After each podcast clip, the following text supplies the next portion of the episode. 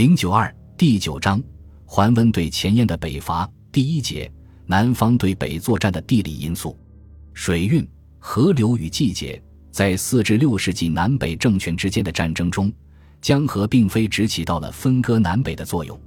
作为交通运输手段，水运在前现代战争中发挥着重要作用，特别是对于南方政权，江南水乡的居民生活多依赖舟楫。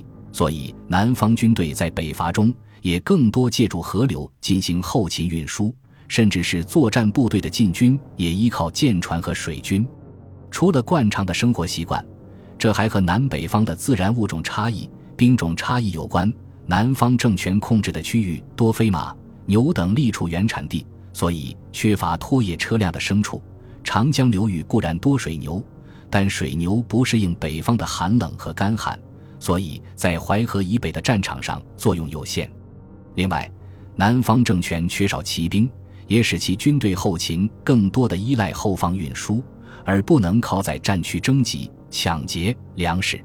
骑兵行动速度快，在同样时间内搜索的区域要比步兵大得多，所以便于在战区抢劫物资、阴粮于敌。但这个优势只属于北方军队。这也迫使南军更重视运用河流进行水运。与水运相关的是季节问题。到冬季，北方淮河以北河流封冻，无法航行；北方降雨量较少，且集中在夏季。只有在雨季涨水时，北方河流才能保证航运所需的水量。所以，南方军队的北伐多选择在夏季进行，且即使在雨季。也往往需要采取人工手段，如修筑堰坝、使自然河流改道等，来提高航道中的水位，保障通航。当然，除了水运，南军选择夏季北伐还有其他方面的考虑。南方人多不适应北方冬季的严寒，北方河流封冻之后，也不能用作防范北军骑兵的天然屏障。黄河在这方面比较明显。这些因素都使得南军北伐尽量集中在夏季，避开严冬。东晋十六国的百余年时间里，北方局势经历了数次激烈变动。十赵王朝、前秦王朝的崩溃都引起了北方的长期混战，给南方军队提供了北伐契机。所以，东晋军队曾数次将战线推进到黄河。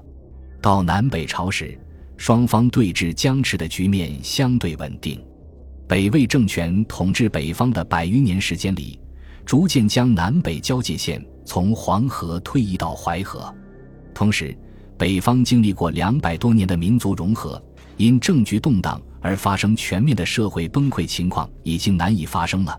所以在北魏政权崩溃、北方陷入动荡时，南方萧梁政权的北伐亦难有作为。而很快呈现出东西魏与南方政权对峙的局面。关于魏晋南北朝时淮河与长江、黄河流域的漕运、内河航运问题，王新义先生曾有专文论述。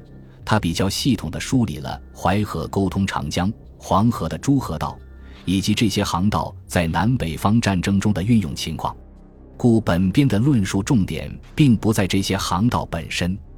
而是以东晋时期的几次大规模北伐，桓温征前秦、前燕，刘裕征南燕、后秦为例，从战略角度探讨南军在北伐中如何综合利用内河航运、季节等因素，以及这些外部条件对战局产生的影响。